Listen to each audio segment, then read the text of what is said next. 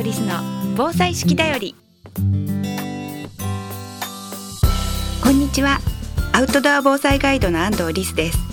ここからの時間は安藤リスの防災式だよりをお届けします。この番組では四季に合わせた防災減災のトピックを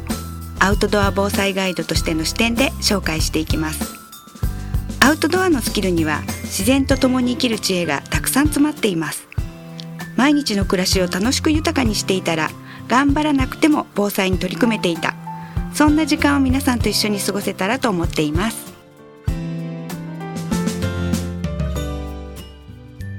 安藤リスの防災式だより。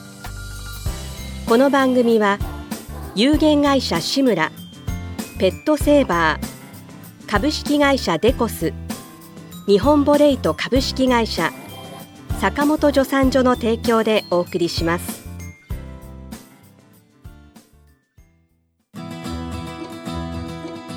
健康工房志村の古民家カフェムクカフェは親子で遊べる木のおもちゃ広場を併設。地元の食材をふんだんに使った美味しいお料理で皆様のお越しをお待ちしています。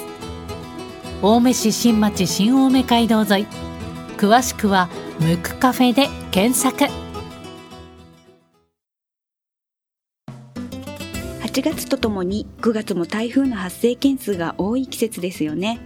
今でも三重県に公園に行くと皆さんが語り継いでいるのが地震よりも1956年昭和34年9月26日に発生した伊勢湾台風の被害っていうものなんですね、えー、三重に行くといろんな方があの時はねみたいにお話しされるのが印象的でした。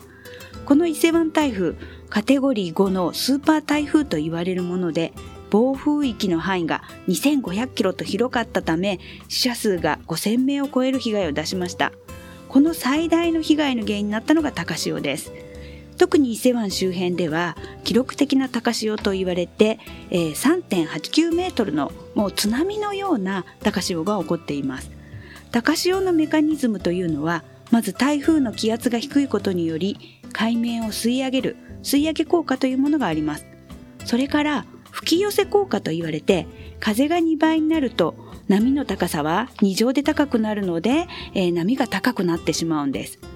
それだけでなくウェーブセットアップ効果っていうものもあるんです。この言葉って聞かれたことありますか？私は実は最近やっと知ったんですけれどもこれだけ台風が多い地域に住んでいるのにこんなことを習ってなかったんだなというのが結構衝撃でした。学校でも教えてくれたらいいと思うんですけれどもなんかウェーブセットアップというと髪質改善みたいなこうドライヤーでセットみたいなイメージなんですけれどもそんなものではなくって浅瀬になると波が高くなってもうセットアップじゃなくてこう波がぐちゃぐちゃな状態になってしまうのでなので沖に戻っていきにくくなるんですって波が。なのでそのままの状態になってくるから高潮になる。そして高潮はじわじわじわっと波が高くなるのではなくって急にやっぱり高くなるっていうのが被害をもたらすというふうに言われています。でもうちには海があるけどもう堤防があるから大丈夫とか思ってらっしゃる人もいます。特に、まあ、東京は大丈夫だよみたいにね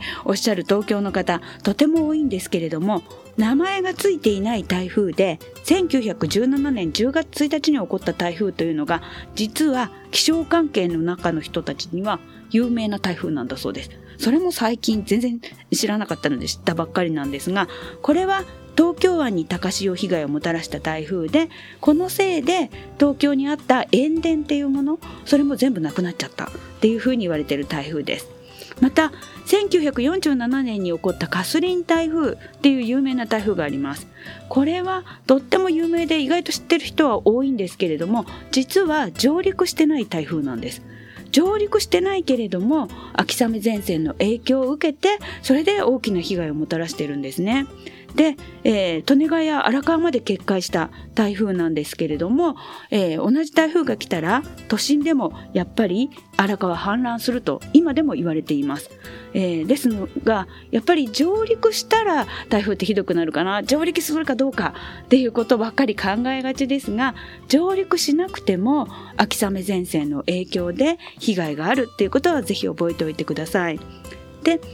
えっと、以前もお話ししましたが江東5区などではこのような、えーそね、大きな台風とかが起こった場合には3階まで水没すると言われているし、えー2週間以上水没してしまうので救助いけないよっていうことが言われていますですので、えー避難するのも人口が多いからもう3日前から避難しろっていうふうに言われたりハザードマップでここにいてはダメですということで広域避難っていうものが検討されていますですから、えー台風っていうのは地震と違って、えー事前に分かりますから、え聞き逃さないようにしといていただけたらと思います。こんな台風について詳しく教えてくださっているのが気象予報士で防災士でもある日本気象予報士会のサニーエンジェルスの山本由香さんっていう人にいろいろ私はお話を伺いました、えー気象とサイエンスについて赤ちゃんでも学べる講座とか親子一緒に学べるサイエンスママカフェなんかも実施されているので、まあ、これは親子で子供が小さいうちからしっかり知っておきたいですよね。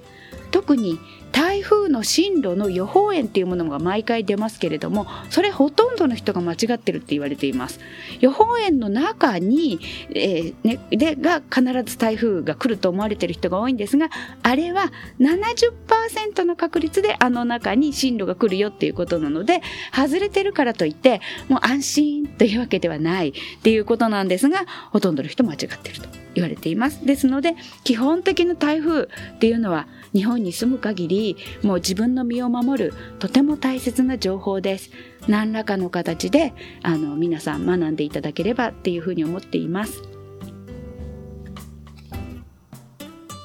今週は台風の種類や高潮についてお話ししました。来週は、えー被災地での実際に皆さんの声やそれからあと水害後のお掃除の有無感染症のリスクについてなどお話していきたいと思います。来週もよろしくお願いします。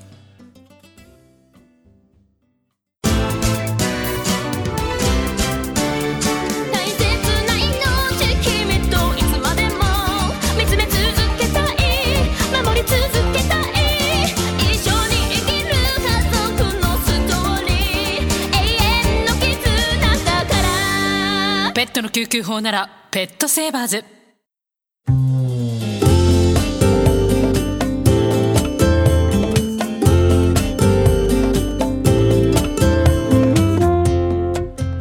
安藤リスの防災式だより。この番組では皆さんからのお便りをお待ちしています。番組へのご感想安藤リスさんへの質問お聞きの放送局までお寄せください。次回の放送もどうぞお楽しみに。